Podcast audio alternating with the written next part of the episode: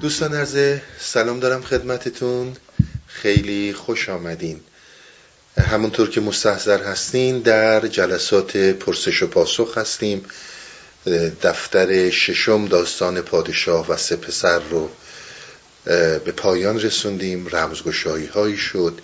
جلسه قبل اختصاص به پرسش و پاسخ داشت که به علت ازدیاد پرسش ها مجبور شدیم که این جلسه رو هم در پاسخگویی به سوالات قرار بدیم. از همین روی من دیگه میرم مستقیم سر سوالات شماها و شما عزیزان و در خدمتتون هستم. با اجازتون پاسخ که اول رو داریم سلام خدمت پیرجان عزیز و خانم مامانی محترم. رویا هستم از تورنتو. سوالی که از خدمتون داشتم در رابطه با پرداختن به عالم خیال بود که آیا تلاش ما در وارد شدن به عالم خیال نقشی داره یا نه؟ همین ذکرها و مراقبه ها خود به خود ما رو وارد عالم خیال خواهد کرد. بله ببینید تلاش کردن در قبال عالم خیال به یک خیال پردازی برمیگرده. تلاش کردن یعنی چی؟ یعنی اینکه من برم توی عالم خیال. شاید چند سال پیش بود من این موضوع رو مطرح کردم. در شرایطی که شرایط راضی کننده ای نیست شرایط سختیه مثل زندان ها زندان های انفرادی یا هر شرایط دیگه ای یکی از اعمالی که می‌تونه یه مقداری از نظر روانی انسان رو در تعادل قرار بده پرداختن به خیال هاست. متا از این نظر که فرض کنید کسی که در اون سلول انفرادی خودش رو در تخیل مورد علاقش در نظر می‌گیره. فرض کنید کنار ساحلی نوشیدنی در دست رفتن توی آب اینها در اون زمینه ها کمک می‌کنه. و در جاهای دیگه. حالا خدایی نکرده در بیمارستان ها و یا زمانی که انسان ساعت ها داره سخت بهش میگذره. اما اینکه ما کاری کنیم که بریم وارد عالم خیال بشیم این کار شدنی هست ولی احتیاج به ممارست و مرحله های متفاوتی داره. یک نوع تکنیک داره. من اینطوری می‌خوام خدمتتون بگم. خیال از اون نظری که ما بخوایم به گشایش ها و بینش های عالم خیال برسیم. این شدنیه. و همین اینطور میشه خیال رو در دست گرفت. ببینید یه شعر یه دو بیتی رو همیشه میخوندیم ما از جناب حافظ که باور نکنی خیال خود را بفرست. این بیت رو این دو بیت رو من دارم. میگم الان خاطرم نیست که جدا از تو در بستر خون خواهم خفت حافظ. میگه بعد که باور نکنی خیال خود را بفرست. یعنی می‌تونی خیالتو بفرستی و ببینه امروز روز ما به این موضوع میگیم تلپاتی. توجه می‌کنین تلپاتی یک مرحله از همین جریان که شما می‌تونید خیال خود رو بفرستید و مشاهده کنید که آقا اون جریانی که فرض کنید فرد میگه من در بستر خون خواهم خفت آیا اینا واقعیت داره یا نداره؟ اینا همه در اون تکنیک های خودشه در مراحل خودشه که با رفتن در مسائل سما شروع میشه. ببینید ما دو, دو, دو طرف میریم تو خیال. یعنی اینکه الان من از این بحث خیال ها و پرداختن به خیال که خیلی جا خیال پردازی ها خوبه در شرایط سخت برای اینکه آدم بخواد یه مقدار تعادل برقرار کنه می‌تونه به این خیال ها بپردازه اما در شرایطی که ما ازش صحبت می‌کنیم یا منم میرم سراغ خیال یعنی چی؟ یعنی الان یک منظره رو می‌بینم یه حرفی رو شما به من می‌زنین یا هر چیز دیگه. یه موسیقی رو میشنوم یه داستانی رو میشنوم. یک مرتبه باب بزرگی از خیال در پیش روی من گشوده میشه. یهو می‌بینید یه داستان نوشتم. شعر گفتم و این عملی که اتفاق افتاد عکس عملش باز شدن عالم خیال در من بود. اینها تا اینجای داستان تلاش شما نیست. وقایعی که اتفاق میافته. اما اون چیزی رو که ما به عنوان حالا شما تا اینجا در نظر داشته باشید که شما وارد این عالم خیال میشید و می‌بینید بسیار مطالب افزودید بر اون داستان مثلا عشقی بر اون منظره زیبا یا هر چیز دیگه ای یک جاهایی هستش که خیاله که به سراغ شما میاد. یعنی شما یک مرتبه یک دریافت هایی دارید که این دریافت ها تخیلی و بسیار زود تشخیص می‌دید که اینها پایه های تعقلی دارن پایه های احساسی دارن و چه نوع استواری رو این خیال می‌تونه پیدا کنه. الانی که اومده. زمانی که شما وارد سما میشید و ذکر دارید مدیتیت می‌کنید مهمترین زمانیه که شما دارید تلاش می‌کنید برید در عالم خیال. یعنی اینکه شما هم شمایید میرید در عالم خیال و هم در اون مراقبه ها خیاله که ممکنه به سراغ شما بیاد و خیلی موارد میاد. توجه می‌کنید. یعنی وقتی که شما در اون حالت سما هستید که بسیار همیشه تکیه روی این هست که وقتی میایید برای مراقبه مدیتیشن صد درصد اونجا باشین. شما ببینید همیشه تلفن ها مثلا باید خاموش باشه او محیط باید ساکت باشه چون تمام توجه باید بره روی اون مدیتیشن روی اون سمایی که انجام میشه. حالا اسمش هرچی هست. وقت شما هم باب خیال براتون باز میشه و هم شما دارید تلاش می‌کنید با عالم خیال برید. تلاش می‌کنید با عالم خیال برید سطح فکر رو دارید میخوابونید و خود این باز میشه. پس بر این که جنبندی کرده باشم خیال پردازی که شما وقت سعی کنید به عالم خیال برید این جاهای خوبه. که مثلا خیالی رو که خیلی دوست دارید در چند که واقعی هم نیست. مثل شرایطی که گفتم شما تلاش می‌کنید برید توی این عالم این چیز خوبیه در اون زمان ها ولی اگر بخواید به صورت سودمند که از خیال ما صحبت می‌کنیم استفاده کنید مسیرش همینه و تکنیکیه که حالا من اسم تکنیک رو به کار می‌برم یک تکنیک عارفانه است. اینطوری می‌خوام بگم که شما قدرت خیالتون خیلی گسترده میشه و می‌تونید ارتباطی با بقیه خیال ها و عوالم دیگه برقرار کنید. امیدوارم کافی بوده باشه. خیلی ممنون. پرسشگر بعدی. با سلام و درود فراوان خدمت استاد عزیز پیرجان. من فریچر هستم از ایران و سوالی که داشتم در ارتباط با ترس هست و به طور خاص ترس از مرگ. یک جا شما فرمودید که برای اینکه ما ترس ها رو بتونیم از بین ببریم باید ذهن رو یک پارچه ببینیم و یک پارچه دیدن ذهن از طریق بودن در حضور و لحظه حال میسر میشه. حالا سوال من این هستش که آیا راهکار و روش خاصی وجود داره که ما بتونیم به این لحظه حال و به اون درک حضور هرچه بیشتر بتونیم دسترسی داشته باشیم؟ بسیار ممنون و سپاس گذارم بله ببینید همونطوری که خودتون فرمودین و اشاره کردین من در صحبت ها به یک پارچه دیدن اشاره کردم.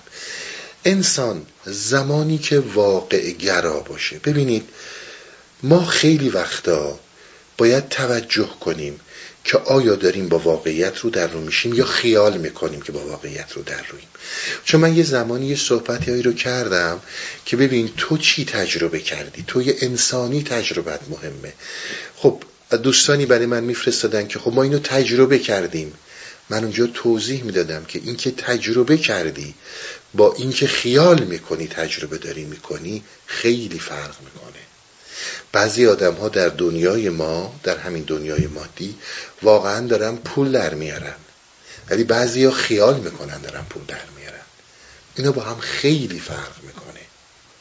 حالا اینکه ما رو در رو میشیم با واقعیت اولین قدم یک پارچه دیدن زندگی اینه که از اون روزی که ناف ما رو بریدن در این دنیا و ما قدم اول رو گذاشتیم مرگ در دل این زندگی نهفته است. مرگ از زندگی جدا نخواهد شد. چون همیشه عرض می‌کنم میگن کی انسان میمیره میگن اون موقع که دنیا میاد. وقتی که دنیا میاد مرگ شمارش معکوسش داره شروع میشه. و بعد مهمترین موضوع اینه که ما دقیقا نمی‌دونیم این چه اتفاق میافته. یعنی هیچ زمانتی وجود نداره که حتما یه نفر باید صد سال عمر کنه. می‌دونید هم چیزی نیست. درک این موضوع که من اومدم که بمیرم نیومدم که بمونم. بسیار این نکته رو عنایت کنید. ببینید ما نمی‌تونیم آشغال زیر فرش بزنیم. خونه کثیف میمونه. ما نمی‌تونیم بگیم نه حالا به این چیزا فکر نکن همش به زندگی فکر کن امید بیشتری می‌گیری. این اشتباهه. امید رو وقتی من می‌گیرم که می‌دونم در اینجا موقتم. من اینجا ابدی نیستم. اون موقع تلاش من برای درک زندگی و درک حیات به مراتب بیشتر میشه و الا به قدم های اولیه زندگی رضایت میدم و تن میدم. میگم آقا زندگی همینه. ایشالله منم دیویست سال زندگی می‌کنم. دم به ساعت هم میرم دنبال این مسائلی که خب دکون بازارای امروزه و پول در, پول در میارن ازش. این علمی اون دینیه که من عمرم رو طولانی تر کنم. ببینید خیلی صحبت مهمی رو شما کردیم. دو تا نکته در زندگی انسان وجود داره که تمام سیستم های جهانی از اول بشر تا امروز از این دو تا نقطه ضعف بشر نهایت سوء استفاده رو کردن. یکی بیماری سلامت بودن برای انسان خیلی مهمه. ترس از بیماری هاست و یکی مرگه. این دوتا مهمترینه. نقطه ضعف ما. شما چه محافل علمی امروز رو ببینید استوار بر این ترسمان و چه محافل دینی رو ببینید. که شما زمانی که از این دنیا یک نفر میره حالا اونور بهشت برین براش درست می‌کنم راهشم دست منه. غیر از اینه مگه؟ این ورم تمام تلاش ها تمام پولسازی ها تمام چیزها رو این داره به وجود میاد. اما این یک مسئله قابل حلی نیست. حداقل ما می‌دونیم حالا حالا ها این موضوع برای بشر اگر بشر خودش خودش رو نابود نکنه حالا حالا ها این چیزها از بین نخواهد رفت. هم مریضی ها و بیماری ها و هم مرگ. ممکنه ما بتونیم مثلا جلوی چهار تا بیماری رو بگیریم اما ده تا بیماری دیگه جای دیگه می‌زنه بیرون. این جزو لاینفک این زندگیه. ممکنه ما بیایم افتخار کنیم بگیم آقا در اوائل قرن بیستم مثلا چه می‌دونم در انگلیس میانگین عمر 35 سال بوده الان 80 ساله. اول اصلا باید این آمارهایی که دولت ها دارن میدن درسته چقدر توش دست بردن چقدر دارن دروغ میگن برای سوء استفاده از همین نقطه ضعف ما. دوم از همه ما می‌تونیم بله یه مقداری جلو عقبش کنیم. مثلا بیماری به وجود میاد دوا حکیم دکتر بیمارستان عقبش میندازه مرگ رو. اما از بینش نمی‌تونیم ببریم. حداقل حالا حالا ها نیست. پس ما با توجه کنیم که با این موضوع باید به طور واقعی رو در روشیم که هر آن ممکن این اتفاق بیفته. پس اگر قرار این اتفاق بیفته من باید در این دنیا اونطوری زندگی بکنم که اگر افتاد پشیمون نشم این داستان من تو جلسات گفتم بازم تکرار می‌کنم. یه زمانی من در ایران بودم. یه سری از این اساتید بزرگ داشتن صحبت می‌کردن. صحبت همین بود که آقا الان شما فرض کنید اسرائیل در میاد تو. چی کار می‌خوای بکنی؟ چی کار می‌کنی؟ یکی گفت من حق و ناس دارم بدهی مردم میرم میدم. یکی گفت من نماز قضا می‌خونم. خلاصه هر کی چیزی گفت یکی جوانی اونجا بود گفتن شما چیکار می‌کنید گفت هیچی. گفت هیچی نمی‌کنم. من همیشه اونجوری زندگی کردم که اگر آنی تموم شد بدونم که در زندگیم اون چیزهایی رو که باید داشته باشم داشتم. اینها هم به هیچ عنوان از من دوستانه داشته باشید. فریب این مسائل فکری رو نخورید که اگر انسان اینجوری فکر کنه حالا پسنداز نمی‌کنه به فکر آیندهش نیست. ابدا اینطور نیست. و شما می‌بینید در عمل حالتی رو انسان داره که طوری کار می‌کنه که انگار ابدی در این جهان هستش. و طوری زندگی می‌کنه که انگار لحظه آخریه که در این دنیاست. این اون بلانسیه که عرفان در انسان ایجاد می‌کنه و دیدن در انسان ایجاد می‌کنه. بسیار این نکته مهمه. اون چنان کار می‌کنی که انگار این زندگی هیچ پایانی نداره. ولی اون چنان زندگی می‌کنه که انگار آخرین لحظه است. وقتی ببین چقدر تأثیرت در عشق درک عشق درک اطرافیان نسبت به شما و شما درکتون و عشقتون نسبت به دیگران چقدر متفاوت میشه. این یک مرحله خیلی مهمیه که این طرف داستان رو داشته باشین. یه نکته من به این اضافه کنم.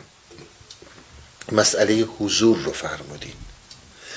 ببینید یکی از مسائل خیلی مهمی که در عرفان عملی عرفان عملی به عملکرد زندگی به همین این صورتی که من معنی کردم. حالا این رو این هر که چنان کار می‌کنن که هرگز نمی‌خوان بمیرن و چنان زندگی می‌کنن که آخرین لحظه است. از حضرت علی نقل کردن از خود بودا نقل کردن از خود می‌دونم مولانا نقل از خیلی ها نقل کردن. ولی هر بزرگواری که این صحبت کرده کاملا صحیح گفته. و اصلا مهم نیست چند نفر این حرف رو زدن. حرفی کاملا درستیه. شما این یک طرف رو این طرف رو می‌ذارید کنار حالا میایین در مسائل عرفان عملی که این یه نمونهشه. یه نمونه عرفان عملی یک قسمتی از عرفان عملی که برمیگرده به سما. عرفان عملی رو شما مطلقا به سما نگیرید. زمانی که دانسته ها و دانش های شما در عرفان نظری به عمل کرد می‌رسه یعنی عرفان در زندگی به عمل کرد می‌رسه یعنی عرفان عملی. همون صحبتی که همیشه کردم. شما دانشی رو که داری می‌تونی در زندگی عملی ازش استفاده کنی یا فقط دانشه؟ یعنی من فقط یه چیزایی می‌دونم اما وقتی می‌خوام خودم پیاده کنم اصلا نمی‌تونم پیاده کنم. اون به درد نمی‌خوره. عرفان عملی به اصطلاح تحقق پیدا کردن اون عرفان نظریه در زندگی عملی انسان. اون عارف مسلکیه. وقتی اون عارف مسلکی وجود داره شما دارید یک پارچه می‌بینید شما دارید در نقطه صفر می‌بینید شما دارید مرگ رو در دل زندگی می‌بینید شما با هیچ شادی مطلقا شاد نمیشید و با هیچ غمی ویران نمیشین. اینا همه عارفان عمل کردن دیگه. تحقق پیدا کردن اون درک هاست. یه قسمتی دیگهش سماست. شما از من داشته باشین کسانی که واقعا در این مسیر درست عمل کنن نه فقط بخوان به عنوان یک عادت ذهنی از سر وا کنن خیلی چیزها برای انسان روشن میشه در کنار این عرفان عملی. یعنی یه چیزهایی کشف میشه. وقت می‌بینیم دیگه وقتی یه چیزهایی رو دیدی و سیر کردی و کشف کردی دیگه اصلا ترس چه معنی داره؟ ترس چه معنی می‌خواد داشته باشه؟ کشفم که دارم میگم یک چیزی نیستش که حالا ما میریم در میاریم که آقا من فلان تاریخ خواهم مرد الان نخواهم مرد نه. اون چنان عظمت زندگی رو می‌بینی. اون چنان بزرگی هستی رو می‌بینی و اون چنان به قول مولانا می‌بینی این جسمت یه برگ کوچیکی از این درخت هستی وجود خودت. اصلا هستی رو ول کن. تو خیلی جاها بودی. یعنی هر انسانی منظورمه. الان در این قالب جسم اومدی. یعنی نکته آخری هم که باز این رو از حضرت علی زیاد نقل کردن خدمتتون میگم اینم برای حسن ختامش میگه دو زمان میفرماد حضرت علی که دو زمان نترسید. یکی زمانی که قضا نیومده یکی زمانی که قضا اومده. در این دو مورد نباید ترسید. گفتم حسن ختام ولی اینم بذارید اضافه کنم. زمانی که شما در کشفیاتتون تشخیص می‌دید اینجا دیگه جایی تسلیمه. جایی هیچ چیزی نیست. بفرم خیلی ممنون. سشکر بعدی.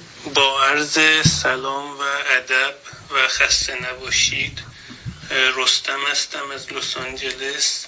سوالی داشتم راجع به دو بیت از مصنوی معنوی حضرت مولانا. حضرت مولانا در دفتر اول آوردند دوست دارد یار این آشفتگی کوشش بیهوده به از خفتگی. و همچنین ایشان در انتهای دفتر ششم و داستان پادشاه و سپسر میفرمایند وان سوم کاهلترین هر سه بود صورت و معنی به کلی او رو بود که به ظاهر تناقضی در صورت ابیات بین توصیه به کوشش و در جای دیگری کاهلی می باشد این چیزی بوده است که مدتی مرا به خود مشغول کرده است و یحتمل نکات باریک و مهمی در سلوک در آن می باشند اگر لطف بفرمایید و این را روشن بفرمایید بسیار سپاسگزار هستم. خیلی ممنون با سپاس. بله ببینید یک موضوعی رو باید در نظر گرفت. اونجایی که ما صحبت از این می‌کنیم که یار دوست میدارد این آشفتگی.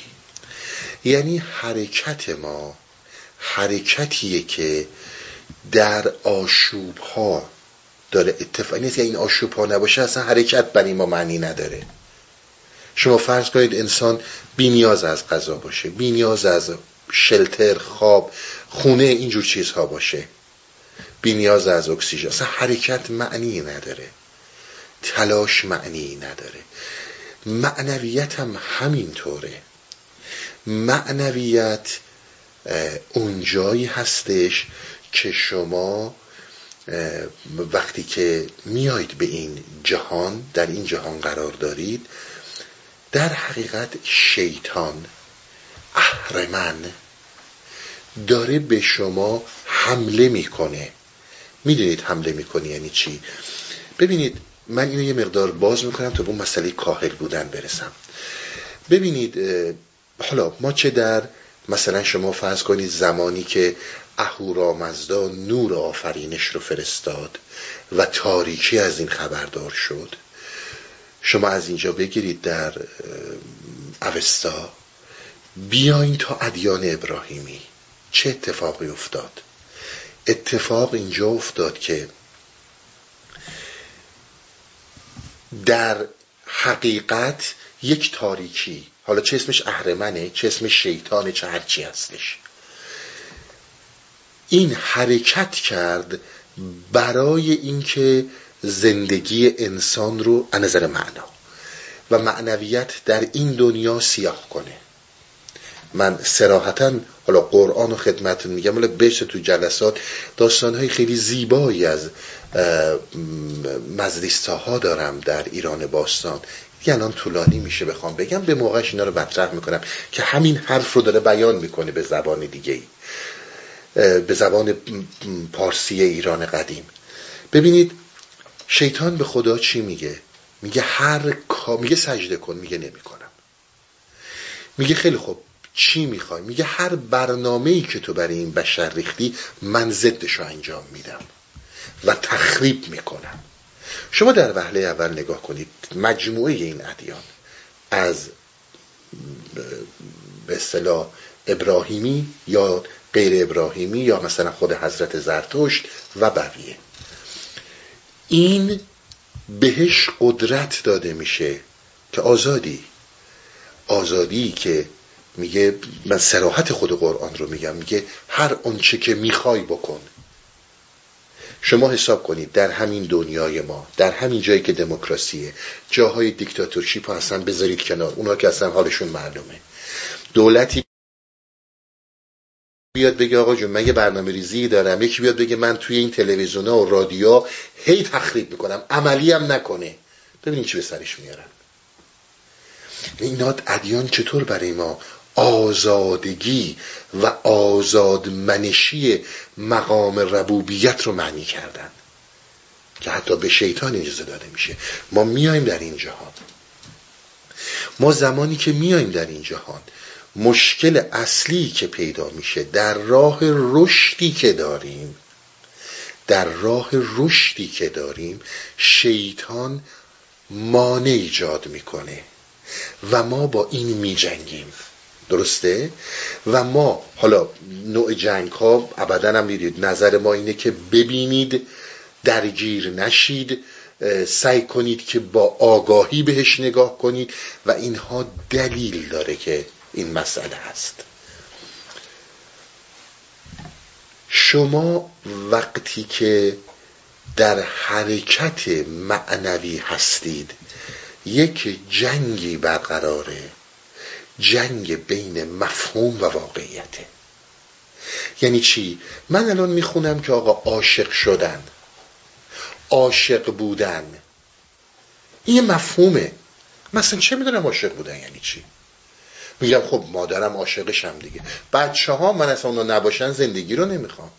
همسرم یک درک مفهومیه. این اون علمیه که ما رو اسیر خودش می‌کنه. علم مفهومی نه فیزیک و شیمی و ریاضی. توجه می‌کنه که این همه اینا بر علیه این میرن. یک جریانی هست که واقعا اتفاق میفته و اون زمانیه که من عاشق میشم. دیگه این برای من مفهومی نیست. من واقعا عاشقم. تا اینجا دارین داستان رو. زمانی که من در اون درک مفهومیم در اون درک درکی هستم که فقط علم حصولی دارم؟ یار این آشفتگی رو دوست داره. باید بجنگی تا این بخوای از مفهوم بری به واقعیت برسی. شد؟ حالا زمانی وجود داره که من به قول فکر می‌کنم جناب عطار باشه به قول don't quote me یعنی فکر می‌کنم. میگه تا اونجایی که با دستت می‌تونی بری برو تا اونجایی که با قلبت می‌تونی بری برو تا اونجایی که با پات می‌تونی بری برو.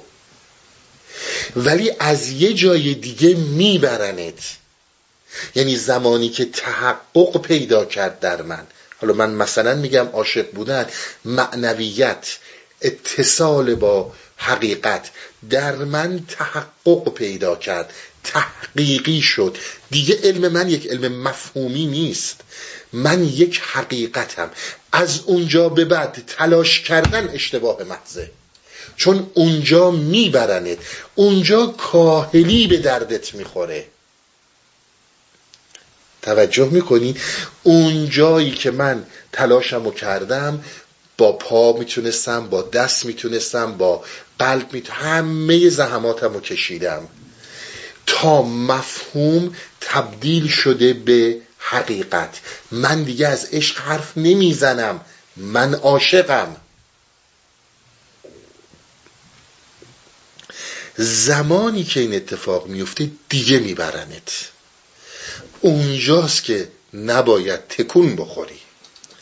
اگر غیر از کاهلی بخوای تلاش کنی تلاش خرابتر می‌کنه داستان رو. پس عنایت کردیم این مربوط به اون قسمته که حالا شیطانی هست داره یک سری چیزها رو به صورت مفهومی به من القا می‌کنه. یعنی میگم عشق شما یعنی میگین آقا بله همه راجع به عشق صحبت کردن. مولانا همینطور نمی‌دونم بودا همینطور فرم عزیز من تو می تو عاشق نشدی بفهمی که همون یک کلمه عشقه. اما عشقی که داره گفته میشه در هر کدوم از ما چه حالی رو داره؟ فکر می‌کنی یه مفهومه. خب اینا همه اینا رو گفتن دیگه؟ نه. عشق من با عشق شما با عشق مولانا با عشق بودا چقدر متفاوته. اون زمانی که این در وجود تحقق پیدا می‌کنه. یعنی مستقیما دارن میبرنت دیگه. میبرنت خودشون تو عالم معنا. کوچکترین دست و پایی بزنی و کاهل نباشی غرق میشی. توجه کردی؟ یعنی اونجا ما میگیم تسلیم محض. وقتی که داره در معنا میبرتت چون چرا بکنی؟ این چرا اینجوریه؟ حالا نمیام. حالا بیشتر می‌خوام. حالا این کم بود. اینجا دیگه کار نمی‌کنه اینجا کاهلی رو می‌خواد. اینجا تسلیم محض رو می‌خواد. توجه کردین؟ پس اون مال اونه و این مال این قسمتی که وقتی در وجودت متحقق شد وقتی که دیدی این این, این حالا اتصالاتت کاملا وصله دیگه تو تلاش نکن. دیگه تو همینجور آروم باش و کاهل تا وصل بشی. بفرم خیلی هم ممنون. پرسش بعدی. فرزاد هستم از تهران. با سلام می‌خواستم بدونم که آیا قرار گرفتن در نقطه آسایش تأثیری در طریقت فرد داره و یا اینکه ما باید همواره سعی کنیم که از نقطه آسایش خارج بشیم. ممنون از شما. بله. ببینید تا شما منظورتون از آسایش چی باشه. ببینید یه موقع هستش که ناز پرورده تنعم به قول سعدی میگه راه به جایی نبرد. یه موقع مسئله ما اینه. آسایش یعنی یک نوع لوس بودن. اگر منظور از آسایش این باشه اون ابدا نه. ولی اگر از آسایش اینه که من یک ریلکسی دارم. یک ریلکسی دارم. و این ریلکس بودن من باعث میشه که من خیلی تأثیرات مثبتی دارم بود به وجود بیام. این بله این آسایش. حالا ما میگیم میگیم آقا مثلا میگم من وضع مالیم خوبه. آسایش مالی دارم. این بده ابدا. این دلیل بر این نیستش که من بخوام بگم چون آسایش مالی دارم پس اتفاقا بعد در این شرایطی که پیش میاد خب من این آسایش مالی رو می‌خوام یک سکوی پرتابی بکنم. می‌خوام از این موضوع بهره اینو ببرم که زمان بیشتری رو می‌تونم به خودم اختصاص بدم برم سراغ معنا. ابدا چیز بدی نیست. آسایش خانوادگی ارتباط خوب با اعضای خانواده اینا هیچ کدوم مسئله ای نیستش. اما شما باید اینو در نظر بگیرید. زمانی که رنج ها و تاریکی ها که جز لاینفک این زندگیه این آسایش رو مورد حجوم قرار میده شما هنوز باید آسایش خودتون رو داشته باشین. این اون مسئله است. یعنی اینکه فرض کنید من اگر آسایش مالی دارم حالا خدایی نکرده خب یه چیز خیلی طبیعیه دیگه. وضعیت مالی به هم می‌خوره. امروز دیگه ورشکستگی انسان هم که دست خودشون نیست. یه دفعه اتفاق دنیا میفته یا اصلا دست خودشونه یا به هر دلیلی اونش مهم نیست. وقتی من آسایشم با رفتن اون پول آسایش درونیم ریلکس بودنم به هم بخوره همه چیز به هم می‌خوره. یعنی می‌دونید آسایش یعنی چی؟ آسایش یعنی که در هر شرایطی که پیش میاد. برای رو در روی با اون شرایط من آماده باشم. وقت من همیشه آسایش دارم. من همیشه ریلکسم. ولی شما اینو از من داشته باشید به هیچ عنوان. آسایش خاطرهایی که وجود داره در زندگی مانع از رفتن به یک مسیر معنوی نیست. همون اونطوری که به هم ریختگی ها مانع نمیشه. در هر دو صورتش انسان در این مسیر حرکت می‌کنه. خیلی ممنون. خواهش بعدی. با عرض سلام خدمت پیرجان عزیز. سوالات زیادی در سرم میگذره در ذهنم میگذره که می‌خواهم جواب این سوالات را بدونم. خدمت شما ارز کنم که چیزی که حضرت عالی خودتون فرمودید آمدن در هستی اوریان یعنی فراموش کردن آنچه که تا کنون ما آموخته ایم. باید خالی از این آموخته ها باشیم. ولی خود شما بهتر می‌دونید که ذهن انسان مشغلش زیاده. مخصوصا در مسائلی که به سمت عرفان میره من خودم در این سوالاتی که مطرح می‌کنم و مزاحم حضرت عالی میشم وقتی جواب ها رو می‌گیرم اینا از ذهن من خود به خود میره کنار و ذهنم خالی تر میشه راحت تر می‌تونم حرفای دیگر رو بگیرم. به خاطر اینکه سوالات زیادی تو سرم میگذره تو ذهنم میگذره.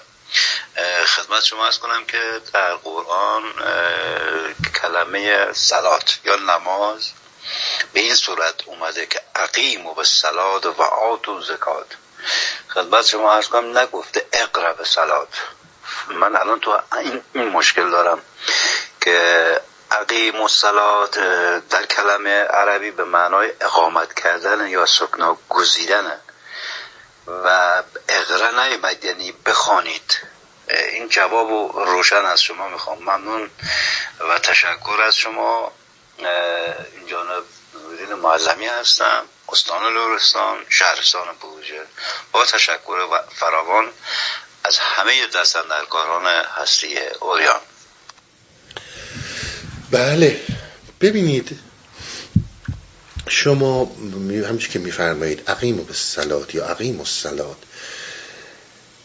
بیاید این لغت رو استفاده کنیم برپا کنید سلات رو. اصل لغت تا اونجایی که زبان شناس های عرب مطرح می‌کنند. سلات همون اتصاله. همون حالتیه که اتصال برقرار میشه. ببینید این حرف همون صحبتیه که ما بارها در این جلسات داشتیم. ما باید ارتباط خودمون رو با حقیقت با خداوند همیشه برپا بداریم. یعنی همیشه من انسان باید با منبع هستی اون ارتباطی رو داشته باشم که حضورش رو در درون خودم و ارتباط خودم رو با اون برقرار ببینم. توجه می‌کنید؟ زمانی که حتی هر شرایطی اون حضور در انسان وجود داره. اون حضور در انسان وجود داره. به این میگن که آقا در من سلات برپا شده. اما این چیزی رو که شما میفرمایید روشی که نمیگم همه ولی بسیاری از مسلمان ها امروز روز سلات رو با اون معنی می‌کنند ببینید در خود قرآن خیلی محدود حالا کاری ندارم یه جاهای کوتاهی اشاره شده ولی ترتیب این نمازها نمازهای واجب بیان نشده که مثلا چهار رکت عصر بخونید نمی‌دونم چهار رکت زور بخونید اینجوری اینا بیان نشده. اینا سنت پیامبر اسلامه. یعنی بسیاری یعنی بسیار که میگم اغلب کسانی که سنت پیامبر رو بیان کردن گفتن پیامبر رو این اصول به این نه نماز میخونده. نماز لغت فارسیه. نماز کاریه که خود زرتشتی های قبل از اسلام انجام می‌دادن. این لغت لغت عربی نیست. و گفتن که آقا همینه. یعنی به این صورتی که فقها و اصولیون اسلامی گفتن حالا چه در شیعه چه در سنی اینا اینو به این صورت مطرح کردن.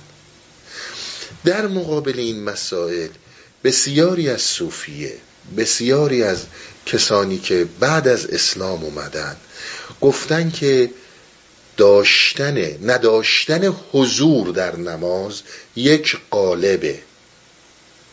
یک قالب خشکه. در صورتی که این ریشه فقهی نداره. ببینید از نظر فقه این یک تکلیف بر مسلمانه. یعنی شما پیش هر فقیهی که برید یک تکلیف بر مسلمانه. و مسلمان باید این آداب رو انجام بده. و الا مؤمن نیست. مسلمان هست اما مؤمن نیست. نمازهای 17 کنه. واجب. اما اینکه دقیقا اون چی که گفته شده عقیم به سلات یعنی همین بسیار توش جای صحبت و بحث داره. فقه ها خیلیاشون میگن بله یعنی همین هر حرف دیگه ای هم بزنی بی خوده و نباید بزنی. اما من اگر از من سوال کردین من نظر خودم رو دارم خدمتون میگم. زمانی که شما ارتباط سلات رو دارید اتصال رو دارید با اون منبع هستی. این از طریق ایمان قلبی به وجود میاد به آفریننده. از طریق اعمالی به وجود میاد مثل مسئله حالا ذکر سما و یا هر فرم دیگه ای این اتصال باید برپا باشه. اگر ارتباط انسان اتصال انسان با منبع هستی به هر دلیلی قطع بشه. انسان میشه یه گل خشک. مشکلات بزرگی که ما امروز روز در جهان داریم برای اینکه یا این اتصال برقرار نیست یا اساسا اتصال رو اشتباه برقرار می‌کنیم. یعنی فقط یک ظاهری رو می‌گیریم میگیم آقا اول آخر داستان همینه بقیهش هم دیگه مهم نیستش. یا اتصال رو نداریم مثلا به هیچی باور نداریم یا اتصال رو اشتباه برقرار می‌کنیم. و تکیه اصلی بر اینه که باید این ارتباط با منبع هستی برقرار باشه. من دوستانی که می‌دونم واردن مسلمانن خیلی هم خوب خیلی هم عالی اما من اینها رو می‌دونم که از نظر اسلامی از نظر فقیهانه شما هر چی بگی بی خوده باید این نماز خونده شه بقیهش هم حرف اضافه است. حالا می‌خوای حضور داشته باش بهتر ولی به این شکل. هر اتصال دیگه هم می‌خوای داشته باشی نمازهای نمی‌دونم نوافل بخون. هیچ اشکالی نداره. این حرف اینا رو من می‌دونم. اما در جواب این فرمایش شما اون چیزی رو که در عرفان مطرح میشه برپا بودن حضور خداوند در هر لحظه زندگی در قلبته. این یعنی سلات یعنی هر لحظه توی انسانی وصلی و اون به تو وصله. میبش میگن برپا نگه داشتن اتصال دیدید بعضیا میگن اصلا ما با خدا قهریم نه اینکه باور ندارن. یعنی اتصال بریده. خدا با ما قهره. اصطلاح مردم ها نه اینکه اینا واقعیت داره. یعنی این اتصال قطع میشه. ما همیشه بحثمون اینه. کلام آخر. از نظر عرفانی دارم میگم. نوع انسان با منبع هستی با سرچشمه ذات در تماس در ارتباط یعنی خود خداوند اتصالش رو با ما داره. این منم که باید این رو برپا کنم و و عقیم کنم به اینکه این ارتباطی که داره میاد بگیرمش. و در همون کلامی که من خدمتون گفتم ایمان. ایمان به چیزی نداریم. اشتباه گفتن. ایمان هیتهیه که در زندگی می‌کنی. ایمان جاییه که در اون امنه در اون محوته امن. یعنی همون جایی که این عقلی ما به سلات شده. اون ارتباط برقراره. اون ارتباط برقراره فرد زندگی می‌کنه. این ارتباط تا زمانی که ما تو این دنیا هستیم نباید قطع بشه. و الا میشیم گل خشک. و الا میشیم یه آدم کوکی. این ارتباط همیشه باید برقرار باشه. امیدوارم که جوابتون رو داده باشم. خیلی ممنون. پرسشگر بعدی رو داریم پیر جان سلام بر پیر جان من وحید هستم از انگلستان. یک سوالی داشتم من باب عرفان مولویه و که به قول معروف مولوی از دیدگاه عشق بررسی می‌کنه و همینجور دیدگاه امام محمد غزالی که خوفیه بوده و ترس و این دوتا به قول معروف به هم به سمت هم می‌رسند یا نه و تفاوت های این دیدگاه چی هست؟ چون من خیلی دیدم شما تو فرمایشاتتون و توی سخنانتون از امام محمد غزالی مثال های نقض و به جایی میارین. و واقعا خودم احساس می‌کنه که اینا هر دو در یک دایرکشن بودن. ولی خب مکتب خوفیه کجا؟ مکتب عشق کجا؟ این رو ممنون میشم. برام باز کنین. ممنون. بله من باید اینو یه مقداری توضیح بدم خدمت ببینید اولا من بیام سراغ امام محمد غزالی. ببینید اجازه بدید من یه چیز کوچیک و خد کوتاه رو از امام بگم خدمتون ببینید ابو حامد محمد ابن محمد غزالی. این در توست دنیا اومده ببینید اگر یه چیزایی رو ذهنم درست یاری نکرد دیگه خودتون می‌تونید تصحیح کنید. حدود 450 هجری قمری دنیا میاد. یه برادری داره که 452 دنیا میاد. یا 53 دو سه سال با از این امام محمد کوچیکتره. امام محمد احمد و امام محمد غزالی این دوتا از اون نظر بهشون میگن غزالی که بابای اینا کارش رشتن بوده. میگه هرچی می رشتن پنبه نکن پنبه رو میریسیدن پشم رو میریسیدن و اینجور چیزا. از این نظر به اینا می‌گفتن. اصلا کلا پدرشون هم گفتن غزالی. پدر اینا میمیره در صورتی که اینها هنوز بچن.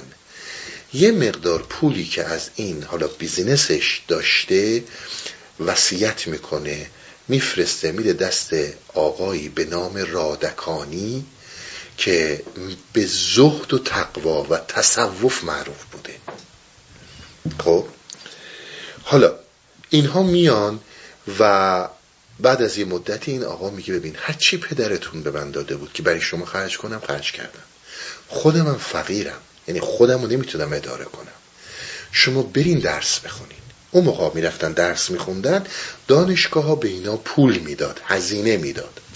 یعنی من دانشگاه یه مقدار توی توست مقدمات فقه و تاریخ و نمی‌دونم فلسفه و این چیزها رو یاد می‌گیرن و بعد میان نیشابور در نیشابور همین موضوع رو ادامه میدن. امام محمد فوق العاده چیز میشه.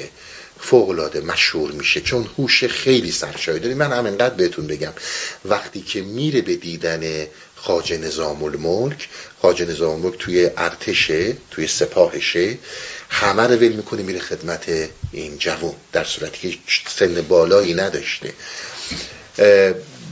امام محمد کلا 505 از دنیا رفته یعنی 450 55 سال کلا عمر کرده. که خاج نظام الملک اینو میفرسته به مدرسه نظامیه بغداد.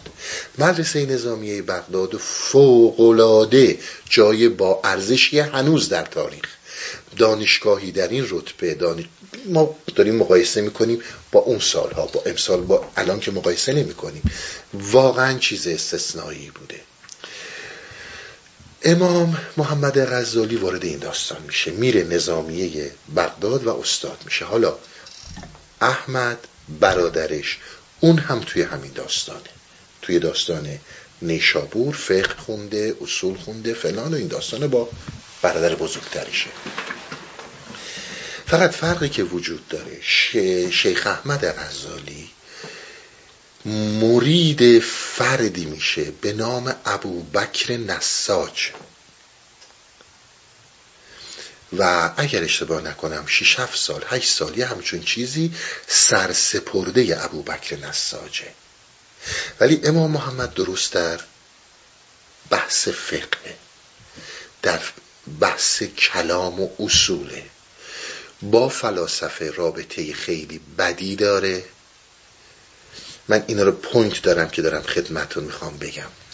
ببینید خیلی ساده خود ابن سینا و خود فارابی رو اصلا ملحد می‌دونه که توی همون اگر اشتباه نکنم تافت الفلاسفه اینها رو تکفیر می‌کنه. چه ابن سینا رو چه فارابی رو.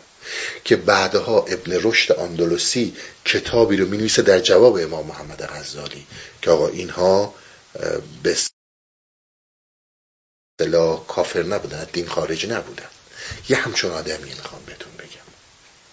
هر اونچه که یه کوش فوقلاده ای داره در قدرت و نفوذ کلام و اینکه می‌تونسته اقوام دیگر رو دینهای دیگر رو حتی فرقه های اسلامی که در مسیر دیگه ای بودن این اون راهی که می‌خواد نظر خودش درسته بیاره خیلی قدرتمند بوده. و کلام خیلی معروفی هم داشته که حق با پیروزه. یعنی اگه من توی جلسه بحث شما رو محکوم کردم و پیروز شدم حق با منه. اینا رو در نظر داشته باشین. من چی می‌خوام بگم که به این صورت دارم مطرح می‌کنم؟ و امام غزالی شافعیه. شد تا اینجا. کسی که کاملا معتقد بر اینه که هر اونچه که آداب دین مطلقا باید اجرا کنی. حالا من یعنی امام محمد غزالی صوفی هم می‌خوام بشم. این صوفی صوفی منصور حلاج با یزید بستامی نیست. این صوفی چی میگه؟ این صوفی در واقع شما اگر بخواید معنیش کنید به زبان امروزی بهش میگن زاهد. زاهد یعنی کسی که از دنیا می‌بره و با دنیا کاری نداره. دنیا رو هر اونچه که کنام امام محمده هر اونچه که ازش بیشتر بهره ببری در زندگی بعد از این کمتر بهت میدن.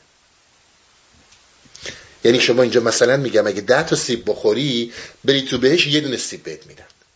میگن چون تو اونجا ده تا خوردی؟ اینا کلاماتشه ها. اینا عین حرفایی که از امام در کتاب های متفاوت این صحبت ها هست. ولی بر این موضوعات باور داشته. زهد مطلق. زهد مطلق و عبادت مطلق. بقیه دنیا رو بذار کنار. همچه که تو جلسات گفتم حدیثی هستش که خود امام غزالی به این مطرح می‌کنه این حدیث و این حدیث روی علم محدثین و کسانی که اهل علم حدیث و رجال هستند این حدیث جزو اسرائیلیاته. یعنی کسانی که محدثن یه سری احادیثی رو که یهودی ها وارد اسلام کردن شناسایی کردن گذاشتن طبقه اسرائیلیات. توجه می‌کنید میگه که شما وقتی با خدا رو در رو هستید خودتون رو در پنجه جانور خطرناکی ببینید که هر بلایی ممکنه سرت بیاره. اینجا فقط و فقط شما خوف داری. با خوف با بریدن از دنیا با رفتن توی عبادت با اینکه شما به طور کلی به هر اونچه که غیر از اصولی فقهی و کلامی و اخباری و حدیثی پشت کن. فقط درست همیناست که من دارم میگم. یعنی امام محمد غزالی. حدیث چی میگه؟ نمی‌دونم. فقه کجا چی بوده؟ که حالا به این حدیث رو میگن اخباریون. نمی‌دونم. ارزم به خدمت شما ما از سنت چی داریم؟ فقط برو دنبال اون و بر اینها اضافه کن ازلت نگیری ازلت نشینی رو گوشگیری رو ترس از خدا رو شاید بتونی با این عشق هایی که میریزی یک تسلایی به آتش جهنم بدی. یعنی عرفان خوفی.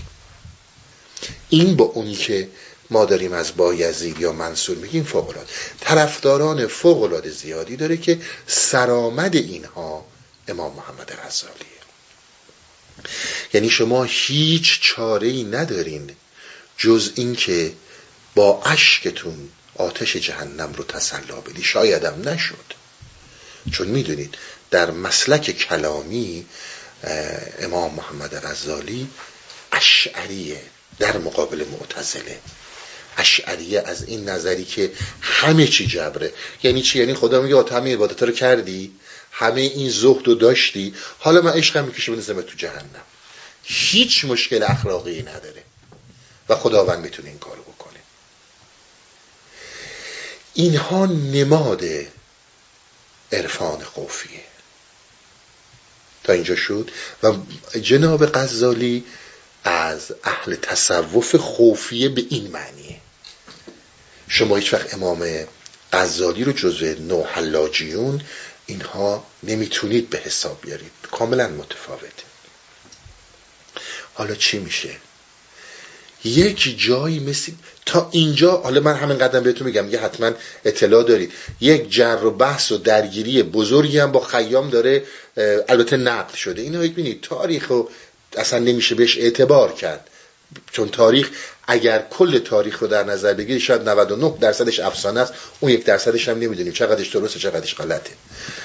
ولی درگیری داره با عمر خیام سر مسئله عید نوروز. یعنی انقدر متعصبه. حالا یه دفعه این حالش عوض میشه. حالش یک مرتبه خیلی عوض میشه. همه چیز رو رها می‌کنه. میره در چیز محمد مدرسه نظامیه رو میسپره به احمد غزالی به برادرش. میگه تو باش من میرم. میره به شام میره به مسجد شام اونجا میره به جارو کشی میره تو مدارس تمیز کردن مدرسه خیلی خودشون. یه دفعه من داستان رو تعریف کردم از این موضوع تو جلسات دیگه وارد اون نمیشم. سلجوقی ها پیام میفرستن که آقا برگرد. ما به تو احتیاج داریم. چون اولین باری که ما خاج نظام الملک رو به رو میشه در نیشابور سلطان ملک شاه سلجوقی سر کاره الان نمی‌دونم سلطان محمود سلجوقیه چون که تو ذهنم نیست خدایش محمود سلجوقی یا نه غزنوی. یک کدوم از ایناست که میگه آقا برگرد بیا. میگه خداوند یک عنایتی به من کرده که اون رو نمی‌خوام از دست بدم. یعنی دیگه الان این امام اون امام نیست. اصلا یه چیز دیگه ای شده. اینجاست که امام محمد برای ما مطرح میشه. میگه من با خدای خودم عهد کردم که سه کار رو مطلقا نکنم. اولیش با اهل دربار و شاه و یعنی با شما سیاست مدارا با شما قدرتمندا با کلاهبردارهای اصلی هم نشین نشم. دوم از همه از شماها هیچ فرمی پول قبول نکنم. من دارم معنی می‌کنم. حرف امام رو من دارم اینجوری معنی می‌کنم که اگه برم دزدی کنم شرف داره به پول قانونی که شما به من می‌دید سوم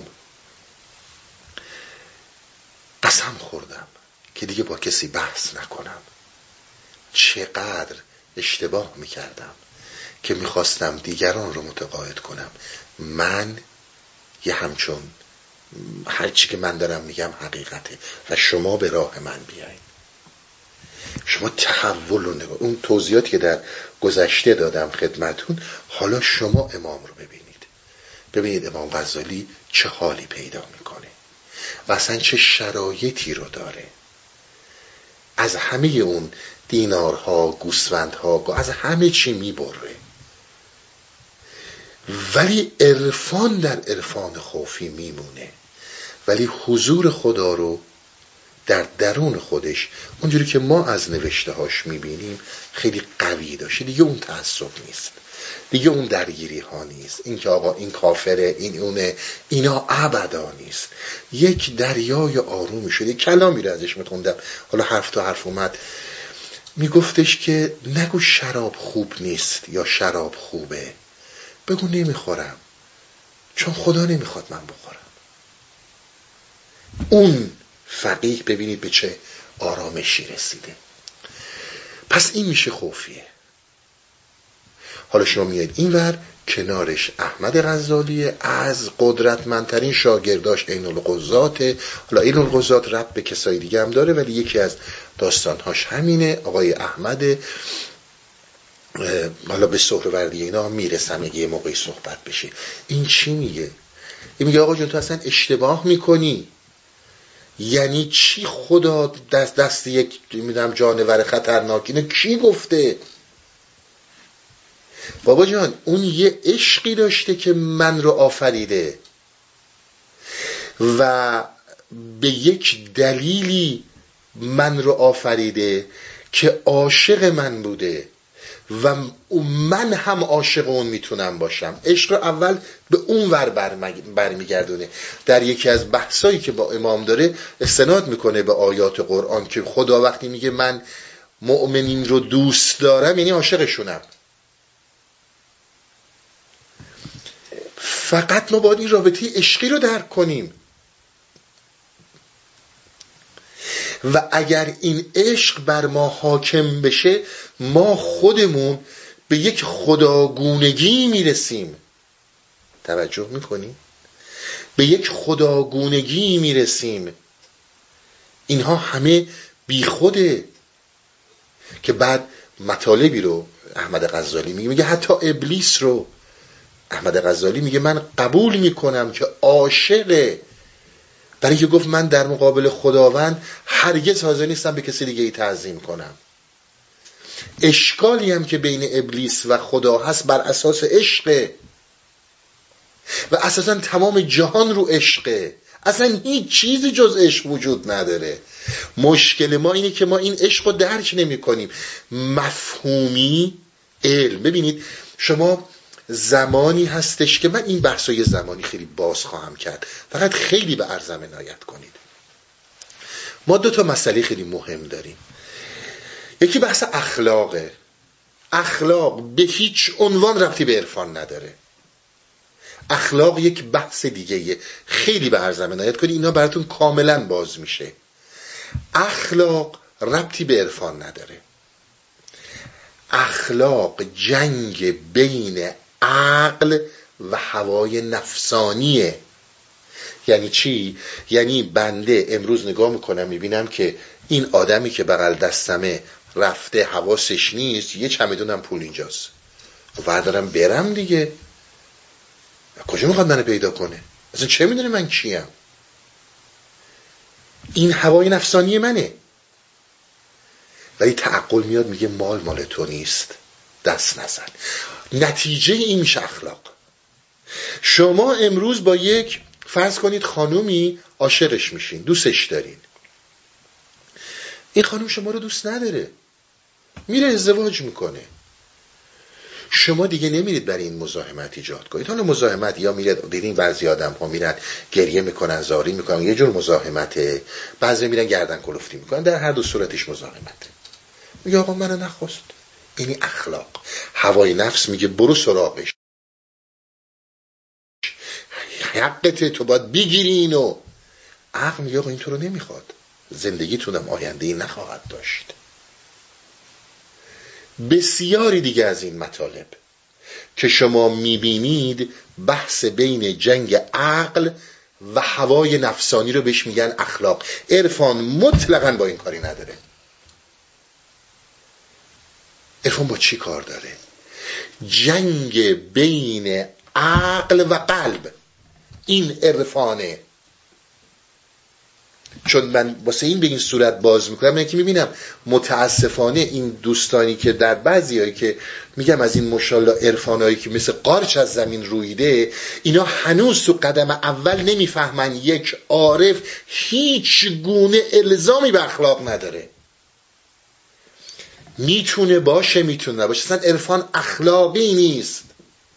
قدم اول این رو نمی‌دونن. جنگ بین عقل و نفسه. عرفان جنگ بین عقل و قلب. اونجا به شما میگن عارف. یعنی چی؟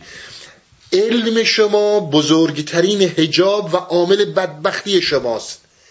قلب شما حقیقت داره. اون وقت همین یه مفهوم یعنی چی؟ یعنی آقا من نرم فیزیک بخونم نرم پزشکی بخونم. آقا اصلا اینا به اینا علم نمیگن. اینا تخصص در عرفان ما. علم شما یعنی چی؟ یعنی شما با یک مفهومی آشنایید فقط مفهوم رو می‌شناسید. مثل عشق. و خیال می‌کنید عشق رو می‌شناسید. مثلا میگن آقا عشق بله می‌دونم عشق هم منم بچه همینه دیگه. خانومم آقا بابام من, من عاشق بودم من اینا رو فقط یک مفهومه. عشق رو نمی‌شناسه. این علم مفهومی این چیزی که ما بهش میگیم حصولی یعنی اینکه من الان میام ساعتها و ساعتها برای شما از تاریخ صحبت می‌کنم. قال رسول الله هی میگم. عیسی مسیح اینجوری گفت حضرت زرتشت اون بود. آقا این سند بودا اینو گفته پدر بیامرز کی بغل بودا بوده دیده بودا اینو نوشته؟ با یک مفهوم آشنام. و این رو به عنوان علم می‌دونم.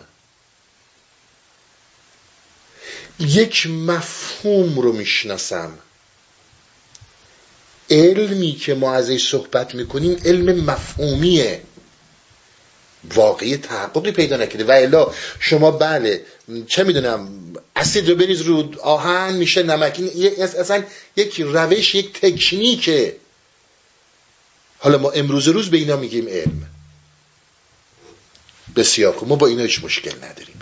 ما با اونی کار داریم که برای فرد مفهوم هست این رو واقعیت میپنداره. خیال می‌کنی بهش رسیده. جنگ بین عقل و قلب.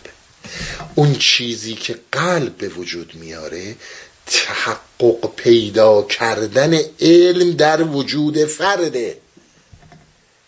یعنی اگر فرد از عشق صحبت می‌کنه اگر فرد از حکمت صحبت می‌کنه اگر فرد از سلوک معنوی صحبت می‌کنه سلوک معنوی یک مفهوم نیست. این واقعا راه رفته. توجه می‌کنید این راه رفته. وقتی که راه رفته میگه سلوک معنوی الان مثلا شما فرض کنید به عنوان مثال من راه من, سلوک شما راه سلوک عرفانی رو رفتیم. هزاران انسان میگن سلوک عرفانی فقط یه لغته. اما وقتی از دهان شما خارج میشه از وجود شما داره میاد بیرون. یعنی مسیر رو رفتی. اونی که مولانا داره میگه عشق به مراتب همه گفتن عشق. به مراتب تاثیرگذاریش از تمام نویسنده ها بالاتره. چون این در قلب در جنگ بین قلب و عقل قلب پیروز شده. ما به این نقطه میگیم قلب. چیزی رو داری میگی که در وجودته. توجه کردی؟ این میشه عرفان. صحبت شیخ احمد غزالی صحبت حضرت مولانا صحبت خود حضرت حافظ همه اینا همینه. که آقا جان ما باید فقط این جنگ رو پیروز شیم. مفهوم تبدیل شه به حقیقت. همینه. چیز دیگه ای نیست. نه تو مفهوم ها زندگی کنیم. به قول حافظ که در مقابل همین امام محمد غزالی میگه میگه اتفاقا برعکس تو من معتقدم. حالا ابیات یه زمانی می‌خونم. تو هر چی بهره های بیشتری در این دنیا ببری تجربیات بیشتری ببری این بهره بردن معنی عیاشی نیست اشتباه نگیرید از من. بهره متفاوت از زندگی بگیری. این مدتی که در اینجا هستی تا اونجایی که می‌تونی بهره ها بگیری بعد از این زندگی همون بهرهان که به تو ده ها برابر بیشتر داده میشه. امام محمد غزالی می‌گفت نمیشه ولی این میگه میشه. میگه اصلا همش به خاطر اینکه تو از اینا بهره های صحیح ببری. زاهدانه عمل نکنی. چرا زاهدانه عمل کنی؟ زاهدانه داری خودتو از خیلی چیزها بی بهره می‌کنی آقای امام محمد غزالی. اینا point هاییه که خود امام بهش رسیده در اواخر. امروز روزم که متاسفانه شما می‌بینید. همین فقط یه چیزی رو راه میندازن که آقا این با نوروز مخالف بوده. خب بله آقا خیلی متعصب بوده. خیلی. ولی ده ها مطلب برای گفتن داره. اخلاقی رو که امام غزالی مطرح کرده از مطرح ترین اخلاقهای امروز جهان غرب بوده. شما صحبت های من نگیرید نوشته های مستشرقین رو بخونید. چی میگه؟ میگه هر زمانی که در خونت دزدی شد دزد اومد از خونت جنس برد. پاشو دو رکت نماز عف بخون که خدا ببخشتت. چون در دزدی اون فرد تویی که جزی از این اجتماعی قطعا تأثیر داشتی و مقصری. این یعنی چی؟ یعنی همه ما در ساختار اجتماعیمون مسئولیم. این حرف داره در هزار سال پیش زده میشه. وقت امروز روز شما به خاطر همین بهش میگن حضرت حجت الاسلام پاشو دو رکت نماز عف بخون که شاید خدا ببخشتت که یه دزد در جامعت پیدا شده. چون جامعه نباید بذاره دزد به وجود بیاد. حتما تو از یه جای دزدیدی که جامعه کل اجتماع. حق یه دی رو می‌خورید که یه دفق و ضعیف میشن و اینها تقیان می‌کنن. یکی به صورت دزدی یکی به صورت راهزنی و شکلهای دیگه. شما همین این جامعه امروز ما رو نگاه کنید. که ادعای دموکراسی می‌کنیم ادعای پیشرفتگی می‌کنیم لنگیم با این داستان. چقدر نه آقا به هیچ عنوان اینها کار درستی نیست. من نمی‌خوام بگم دزدی کار صحیحه. من نمی‌خوام بگم راهزنی کار صحیحه. اما می‌خوام بگم که اجتماع ما در به وجود آوردن پلیدی ها فوق العاده مقصره و نمی‌تونه خودش رو مبرا کنه از این داستان این مطالب عظیم هم در اینجا وجود داره. پس من حرفم رو جمع کنم چون سوالی که کرده بودید فوق العاده مسئله مهمی بود. عرفان عشقی میگه فقط باید علم مفهومی به علم تحقیقی تبدیل بشه در مفاهیم. وقتی تبدیل شد عشق به وجود اومده.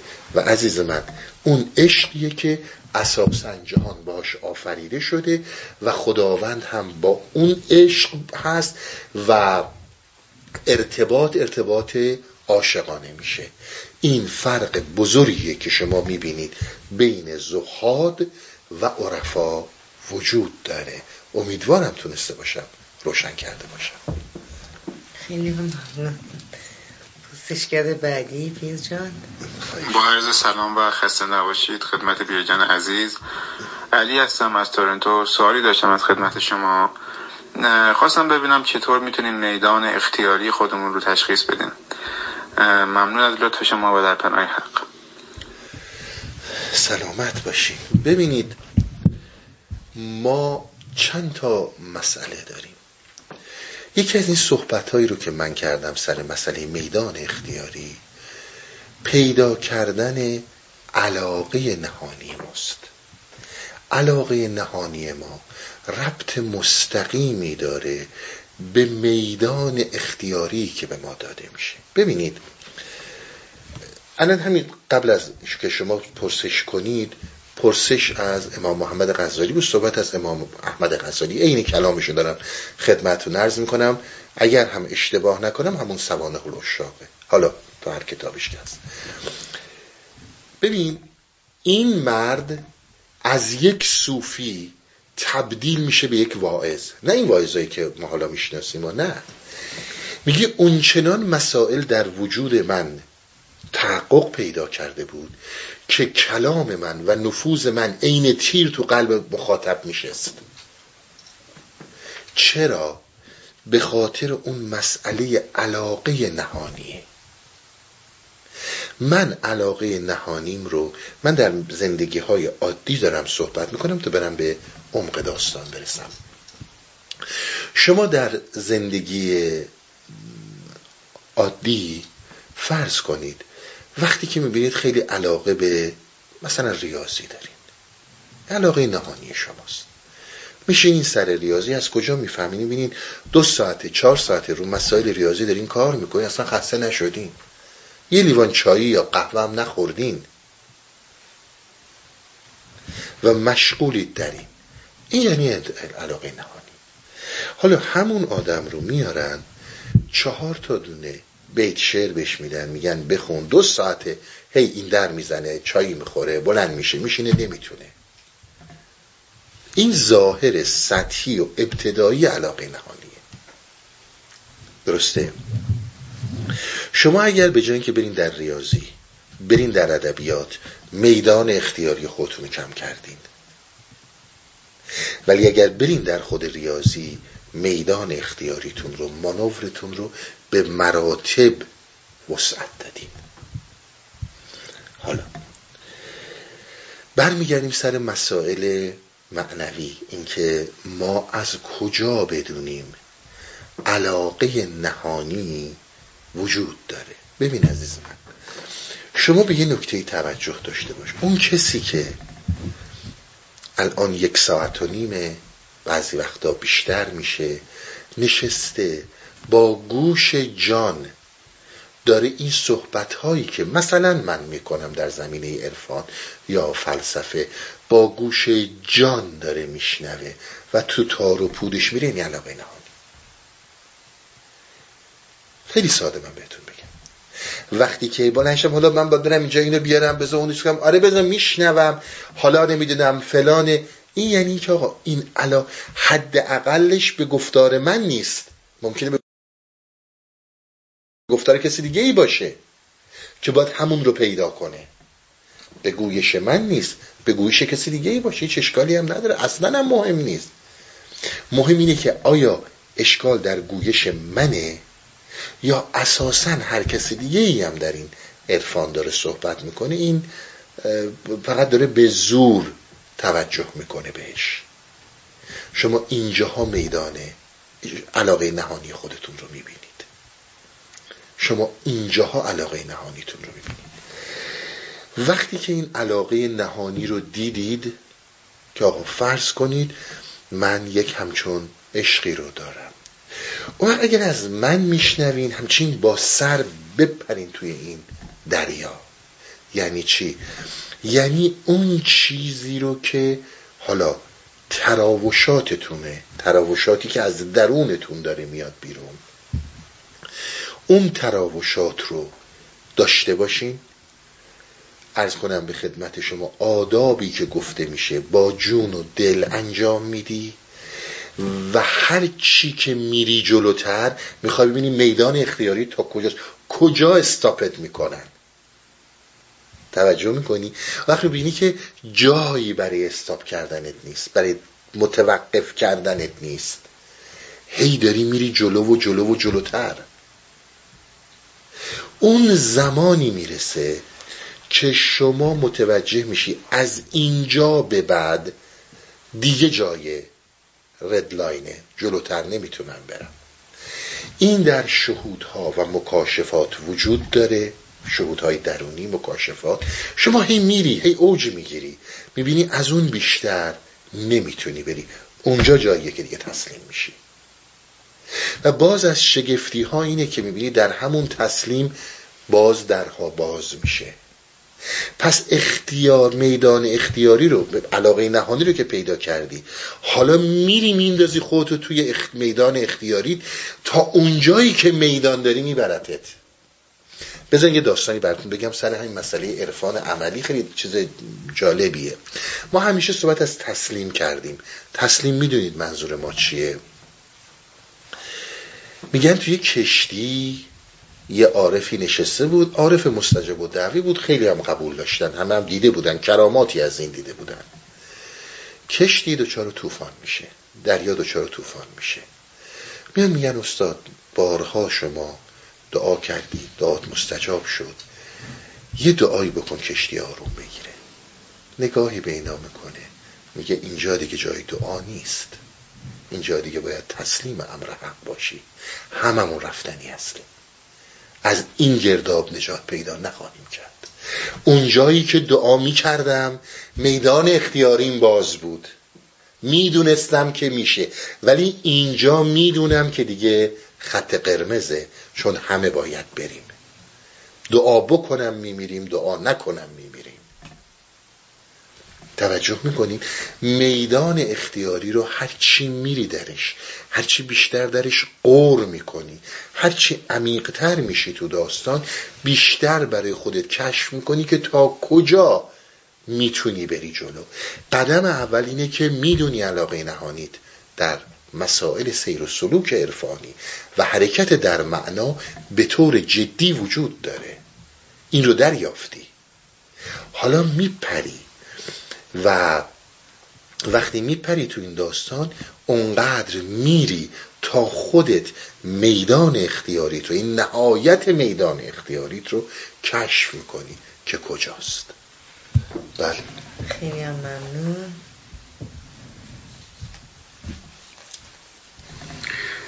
با درود و سپاس و توجهات پیرجان دکتر کربازگان هستم از تورنتو. تقاضا دارم در مورد حمل بارهای سنگین علمی در مسیر طریقت عرفان به خصوص در هستی اوریان. توضیح فرمایید و اینکه اصولا تکلیف این بارهای سنگین علمی در مسیر طریقت چیست؟ با توجه به سبیتی از حکیم سعدی. علم چندان که بیشتر خانی چون عمل در تو نیست نادانی. نه محقق بود نه دانشمند چار پایی بر او کتابی چند. آن توهی مغز را چه علم و خبر که بر او هیزم است یا دفتر؟ خیلی ممنون متشکرم. بله من فکر می‌کنم که توضیحات مفصلی در یک سال قبل یا قبلش که داشتم می‌دادم عرض کردم و این رو من مجددا خدمتتون عرض می‌کنم. در مسئله طریقت باور ما به علم مفهومی باید بشکنه. بسیار این نکته مهمه. ببینید علم مفهومی باید بشکنی یعنی چی؟ شما الان ما آدم ها رو نگاه کنید اسم خودمونم می‌ذاریم محقق. من میام اینجا به شما یه سند. سند چیه؟ یه کتابی نوشته شده. حالا این کتاب از چی نوشته شده؟ نه این تحقیق استاد بزرگیه. ببینید عقل رفت. اگر من خودم بارها و بارها تو همین جلسات گفتم آقا تو اصلا چی کار داری؟ من کیم؟ این حرف من به دردت می‌خوره استفاده کن. نمی‌خوره بنداز دور. ولی ما اینجوری یاد نمی‌گیریم. ما برای اونجاها یک تخریبمون می‌کنه سیستم ها ببین خب حالا اگر فلانی از فلان نهاد علمی اومده و این حرف رو می‌زنه من باید قبول کنم. چرا؟ اومد بیشتر می‌فهمه دیگه. این قدم اوله. در زندگی ما چی میشه؟ زندگی ما میشه همش یک مشت علم مفهومی بی ارزش آقا این کتاب نوشته که در فلان تاریخ در فلان جا این اتفاق افتاد. رو چه اصلی این نوشته شده؟ نمی‌دونم کتاب استاد فلانیه دیگه. همش میشه علم های مفهومی. وقتی آقا اینجوری که تو داری میگی اصلا نباید به چیزی اعتماد خب معلومه نباید اعتماد کرد. کی گفت عقلتو به این راحتی در اختیار این مسائل؟ ببینید اینها علم های مفهومی ما به علم هایی که امروز بهش میگن مسائلی رو که پوزیتیویسم ها مطرح می‌کنن علم تجربی علم حسی یا علم استدلالی ریاضی کاری نداریم چون تخصص و کاربرد برای انسان داره و انسان می‌تونه از اینا استفاده کنه. حالا اگه درست استفاده کنه اگه نزن اینجوری دنیا رو به هم بریزه. اون خودش جای دیگه ای بحثه. ولی اگه درست استفاده بشه که متاسفانه ما با عقل سیستم های بشری به هیچ عنوان کاری ندارن و فقط با اون نفس کار دارن و همه هم خودشون اخلاقی می‌خوان بدونن. برای همین انقدر عرفای ما با اخلاق یه جاهای پیچ می‌خورن. که آقا افراد خودشون به اخلاق هیچ پایبندی ندارن و اینطور ملزم می‌کنن به اخلاق مداری. میگن اگه من بدم تو خوب باش. این نمیشه. سیستم اجتماعی اینجور نمیگرده. شد؟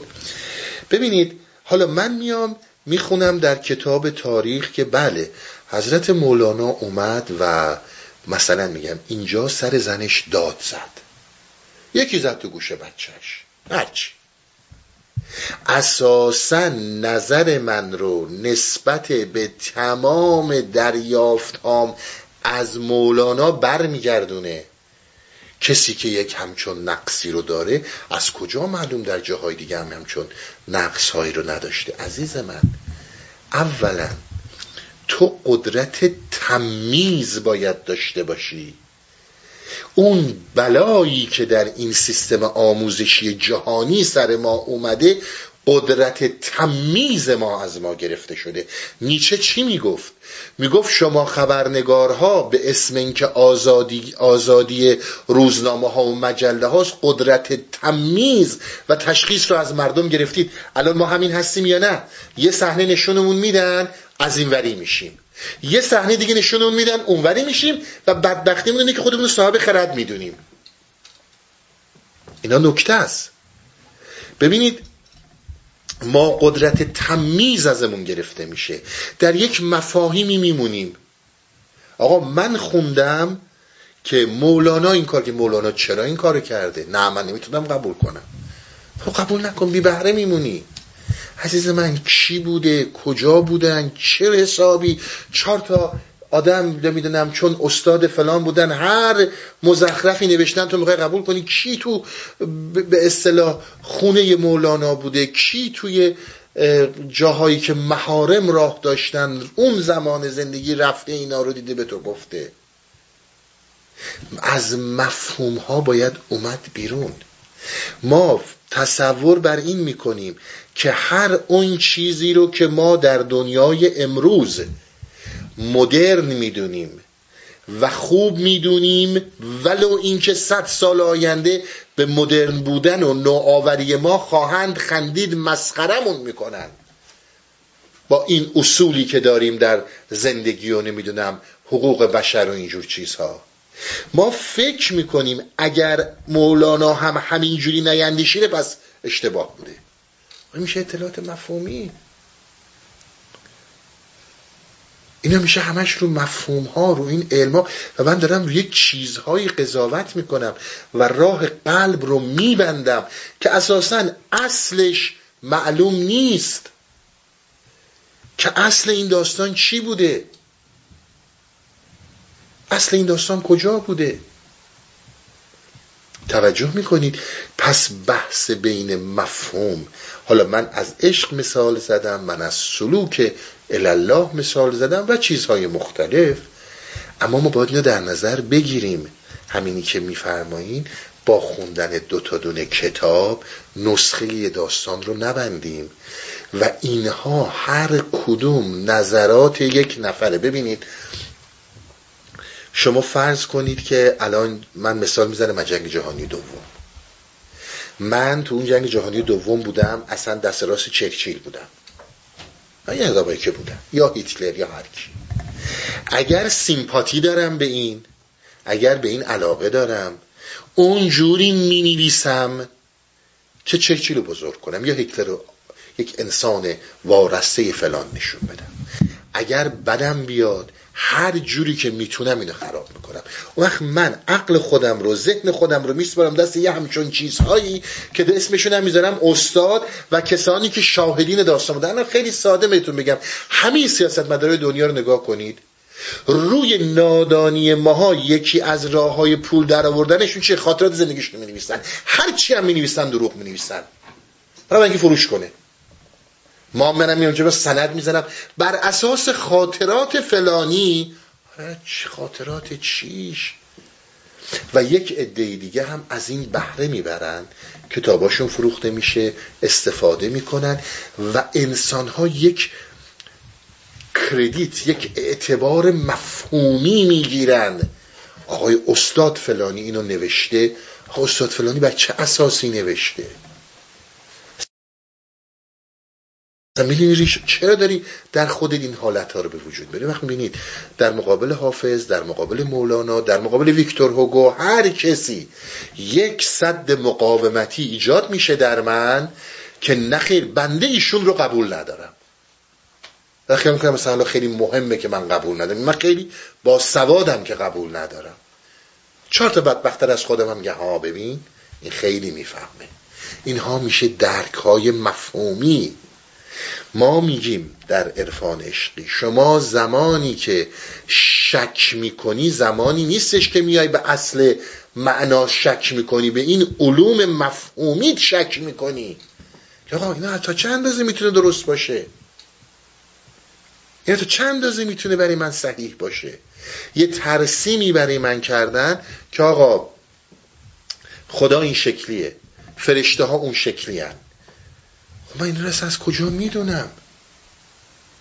اگر هم میگیم شک وقتی اولین قدم بزرگ و مهم یک سالک زیر سوال بردن هر نوع علم مفهومیه. توجه می‌کنین اون رو که زیر سوال می‌بره راه قلب باز میشه.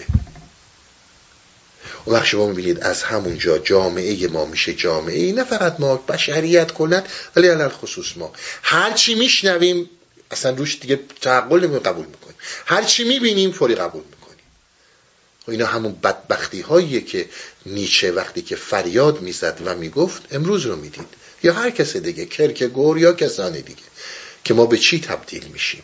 عرفای ما وقتی میگن شک کن وقتی میگن مش چیز کن شک به علم مفهومی من از کجا می‌دونم همچون چیزی رو؟ واسه همین بود مولانا می‌گفت اون چیزی برات مهمه که کشف درونی خودته و خودت بهش می‌رسی.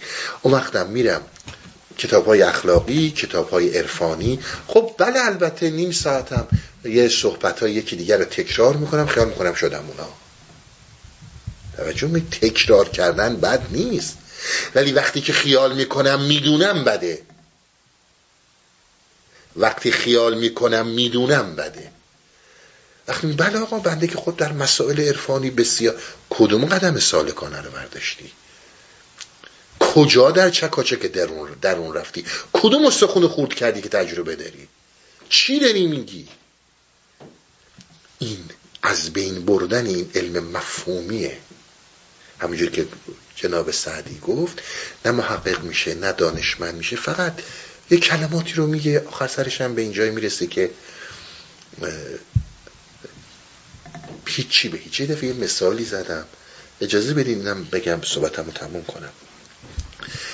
اینا خیلی ما همین حالت رو داریم. دقیقا حالت این بچه رو داریم. شما فرض کنید یه بچه پدرش بزرگترین فیزیکدان جهانه. میاد یه وقت یه بچه ده 15 ساله نگاه می‌کنه توی نوشته های باباش. می‌بینه که باباش نوشته که بعد از این همه تحقیقاتی که من کردم من نفهمیدم که آقا الکترون موج یا ذره است. درسته؟ اتم موج یا ذره است. این رو یاد می‌گیره. حالا میاد یه جای میشینه بادی هم به قبقب میزه بله البته فیزیکدان ها در جهان نفهمیدن که این هنوز موج یا ذره است. تحقیقات زیادی کردیم. بابا جان اونی که بابای تو نوشته سمره یک عمر استخون خورد کردنشه. اینی که تو داری میگی فقط یک جاه طلبی یک مفهومه. به همین خاطره که بسیاری از آدم ها می‌بینید مشکل دارن. که آقا خب چقدر راجع به عشق صحبت کنیم؟ برای اینکه عشق رو نفهمیدی. به قول مولانا هر لحظه و هر ثانیه راجع به عشق صحبت کنیم یک حرف جدیدتر داره. وقتی میشینیم میشینیم مولانا رو شما فکر نکنید ما در متخصصین ما در ایرانی کارا نکردن ها. من حالا اگه یه وقتی هم واقعا بعضیا سند بخوان سندم بهشون نشون میدم. اومدن مولانا رو باز کردن کسانی که اون موقع در ایران واقعا صاحب نامی بودن. یه عده آدمایی که دو جلد کتاب خوندن با یه قاشق آب افتادن به شنا نبودن. ببین آقا این حرفی که مولانا زده این حرفو در فلان کتاب بودا زده. آقا کدوم کتاب؟ کدوم سند؟ حالا گیریم هم زده. چه اشکالی داره؟ عشقی که این داره درک می‌کنه با عشقی که اون داره درک می‌کنه زمین تا آسمون متفاوته. عشقی که من درک می‌کنم و ازش صحبت می‌کنم با اون عشقی که شما درک می‌کنید و ازش صحبت می‌کنید زمین تا آسمونه. منتها اونی که علم مفهومی داره آقا من خسته شدم چقدر از این حرفا بشنوم؟ چون مفهومی فهمیده. امیدوارم روشن کرده باشم. بفرمایید. پیروز جان با اینکه از وقت جلسه گذاشتم و اجازه بدیم من آخرین سوال خواهش می‌کنم. بفرمایید. ممنون میشم. با سلام خدمت پیرجان عزیز. حامد هستم از زنجان. سوالی که دارم این هستش که آیا سوال کردن خود به معنای این نیست که ما درگیر ذهن هستیم؟ حتی سوال کردن درباره مسائل عرفانی. آیا در آن لحظه که سوال شکل می‌گیرد نشان از نفس فعال نیست؟ ممنون از شما خسته نباشید. بله من فکر می‌کنم که بسیاری از این صحبت هایی که کردم جواب شما دوست عزیز هم در اینها نهفته بود. اما من تکرار کنم صحبتم رو که ببینید گفتیم که عرفان جنگ بین عقل و قلبه ببینید فکر انسان یک ساحتی داره. ساحت فکر اینه که میره در حافظه در چیزهای شناخته شده. ببینید مثلا میگم آتیش رو می‌شناسه می‌دونه سوزنده است. تو حافظه اینو می‌دونه. حالا می‌رسه به یه آهن گداخته میگه اوکی اینم مثل اون باید داغ باشه دست بهش نزن اینها رو می‌تونه بفهمه. بسیاری از اینجور ارتباطات رو که بتونه سر در حافظه بکنه می‌خواد در میاره و مطرح می‌کنه. اما یک جاهایی اصلا ساحت فکر نیست. فکر نمی‌تونه در اونجا وارد بشه. چون نمی‌شناسه سعی می‌کنه تئوری بسازه سعی می‌کنه افسانه بسازه سعی می‌کنه سوالهای غیر قابل جواب بسازه. حالا گیرم که یه کسی یه سوالی کرده من بلد نیستم جواب بدم. اما دلیل بر این نیست که اون سوال بی جوابه بعضی سوال ها اصلا جوابی نداره. من چجوری به یه نفر بفهمونم عشق یعنی چی؟ من چجوری به یک نفر بفهمونم جلوه و شکوه و شکوفایی عشق در قلب من با من چه کرده؟ من چجوری اینو بفهمونم؟ آخر سرش میگه خب حتما تو عقلت کمه. نمی‌دونم فکر می‌کنم تو دیوانه ای بیشتر از این اونجاییه که چیز میشه. شما می‌بینید خود مولانا موقعی که صحبت می‌کنه کاش که هستی زبانی داشتی. یعنی چی؟ ای کاش که من می‌تونستم یعنی من انسانی با خود هستی ارتباطی داشته باشم که آفرینش با من مرتبط باشه. تازه هستان پرده ها برداشتی. کاش که هستی زبانی داشتی تازه هستان پرده ها برداشتی. یعنی همین. از هستی های متفاوت پرده هایی در قلب من برداشته میشه و من در وجودم متحقق میشه خیلی چیزها. بعد همینه میگه دیگه میگه هر چه گویی دم هستی از آن. یعنی هرچی که این فکر داره میگه پرده دیگر بر او بستی. بدان من زمانی که سوال فکری دارم اگر هم جوابی بگیرم و فکرم الان متقاعد بشه به نیم ساعت و یه روز نمی‌کشه. دو مرتبه فکر یک سوال دیگه میاره جلو. دوباره فکر یک مسئله دیگه ای رو مطرح می‌کنه حالا باید بریم به اون جواب بدیم. وقتی بینی که تمام عمرت در مسائل معنوی. اشتباه نکنید. ما در رابطه با مسائل سیاسی صحبت نمی کنیم در رابطه با مسائل اقتصادی نمی کنیم مسائل علم حسی نمی کنیم و خیلی چیزایی دیگه نمی کنیم ما در مسائل درونی داریم صحبت می کنیم در دریافتای درونی داریم صحبت می کنیم شما باید در نظر بگیری که زمانی که تا زمانی که فکرت متقاعد نشه هیچ چیزت متقاعد نمیشه. و این همون جنگ قلب با عقله. چون فکر انسان هیچ وقت متقاعد نمیشه. انسان هرگز به جایی نمی‌رسه که از نظر فکری که این پاسخها رو بگیره. ببینید بسیاری از بچه های خود ما در جلسات هستی اوریان بسیاریشون حالا نمیگم همه ولی بسیار از دوستانی که هستن و تشریف دارن. اصلا طرف سوالی نداره. سوالا حل شده است. چون با اون زبان هستی داره یک سیرابی هایی رو می‌گیره. سیراب میشه. و این اون مسئله است. و الا هی فکر در میاد. خب حالا خدا جهان آفریده. حالا کی خدا رو آفریده؟ حالا که بگو تو تو زمانی خدا حالا بی زمانی چی میشه؟ هی میره میره میره میره میشه یک بحثایی که آخر هم هیچ کس به نتیجه نمی‌رسه. الا که خودش بی زمانی رو تجربه کنه. خودش بی, زبان بی زمانی رو تجربه کنه. خودش عالمه خیال رو تجربه کنه. و خیلی چیزهای دیگر رو تجربه کنه امیدوارم که جوابتون رو داده باشم. به هر حال این هم جلسات پرسش و پاسخ بود. دیگه پرسش ها فکر می‌کنم کامل جواب داده شد. اما من هفته دیگه مجددا در خدمتون خواهم بود در رابطه با بحثای دیگه عرفانی و صحبت که در رابطه با مسائل عرفانی هست. در خدمت خواهم بود. همین ساعت همینجا هم با هم دیدار خواهیم داشت. به خدا میسپرمتون تا هفته آینده. روابط عمومی هستی اوریان.